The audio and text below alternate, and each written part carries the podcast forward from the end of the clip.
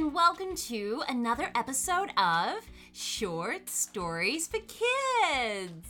That's right, guys. So we have another shout out for you. And this one goes to William. Now, William is from the States. He doesn't say exactly where he's from, um, but he has asked for a story about a superhero who finds a race car.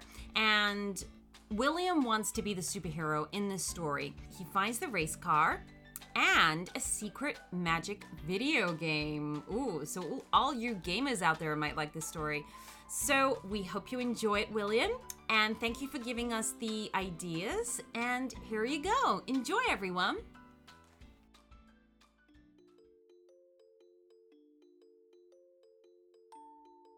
The Wizard's Video Game.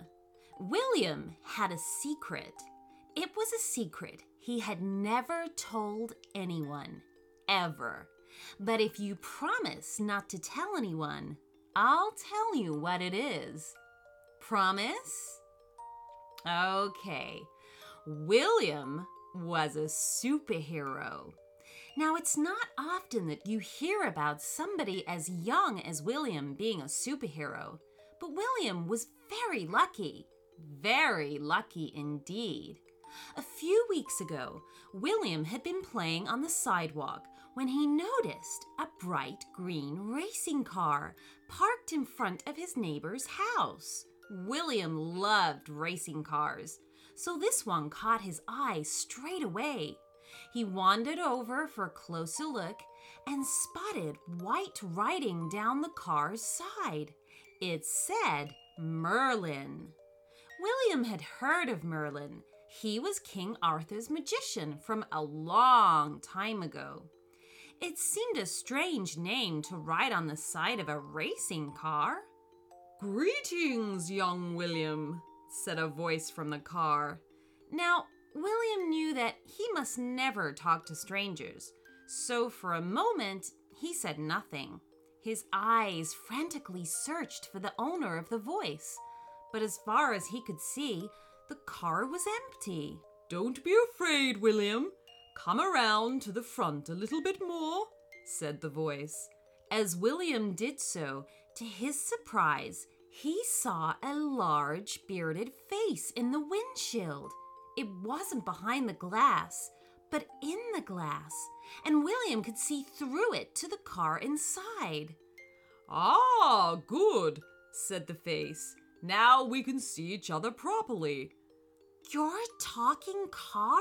said William. Well, yes, I suppose I am. But once I was a powerful wizard, but an evil magician blasted me through time, and now I find myself stuck in the shape of this strange vehicle. Wow! So you're the real Merlin? said William. The very same, said the wizard proudly. And William, I need your help. Really? asked William. Well, well, how can I possibly help a wizardy racing car? Do you know the story of King Arthur, William? And the sword in the stone? Oh, yes, said William excitedly. Whoever pulled the sword from the stone was the true king. Lots of people tried, but only Arthur could do it. That's right. A hero was needed, and when he pulled out the sword, everyone knew that hero was him. And now it's time for another hero. And I think that hero might be you. Me? said William. But old enough to be a hero. I've got school in the morning. Heroes come in all shapes and sizes, said the wizard in the windshield. And my magic tells me that you're the hero that's needed right now. William thought for a moment. But. But does that mean I've got to pull a sword from a stone? I suppose I could try. No, no, no swords from stones. No, this is a different sort of challenge, and one I think you'll quite enjoy, smiled Merlin. The racing car door popped open on the driver's side. Hop in and I'll take you there. Again, William hesitated. He wasn't supposed to get into strangers' cars. But this wasn't really a stranger's car. It was a magical car that talked, and a famous wizard at that. He decided it was safe and climbed in behind the wheel. Pop your seatbelt on. We're going to go fast, said Merlin. William could still see the wizard's face, but now from this side of the windshield. As the engine roared to life, William clicked the safety belt into place and took a firm grip of the steering wheel.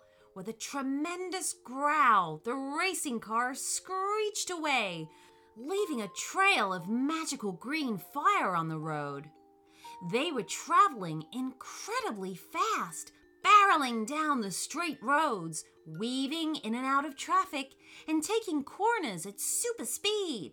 Amazingly, nobody seemed to see them as they raced along, and William realized that they must be hidden by magic. Soon they were out of the city and zooming down country roads as they headed up into the hills. Eventually, they slowed down as they arrived at a tiny wooden barn overlooking some fields. Merlin, the racing car, swept in front of the barn's entrance and reversed right in. It was tight, and the car only just fit as the barn doors magically closed. Suddenly, the barn was plunged into darkness before bright lights revealed a much bigger barn indeed. William realized he was no longer in the racing car either. In fact, Merlin, the real human Merlin, was stood by his side in flowing green robes. Did you enjoy the trip, William? I do like going fast, said the wizard.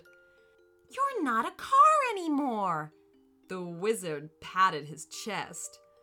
No, not in here. This is the only place I can control the evil spell that turned me into one. In here, I'm myself once more. Now, come on, I want to show you something. Merlin led William over to an old desk filled with dusty jars and old bottles. Sat in the center was a beaten up old television connected to an ancient video game console. It said Camelot in fancy writing across the console's top.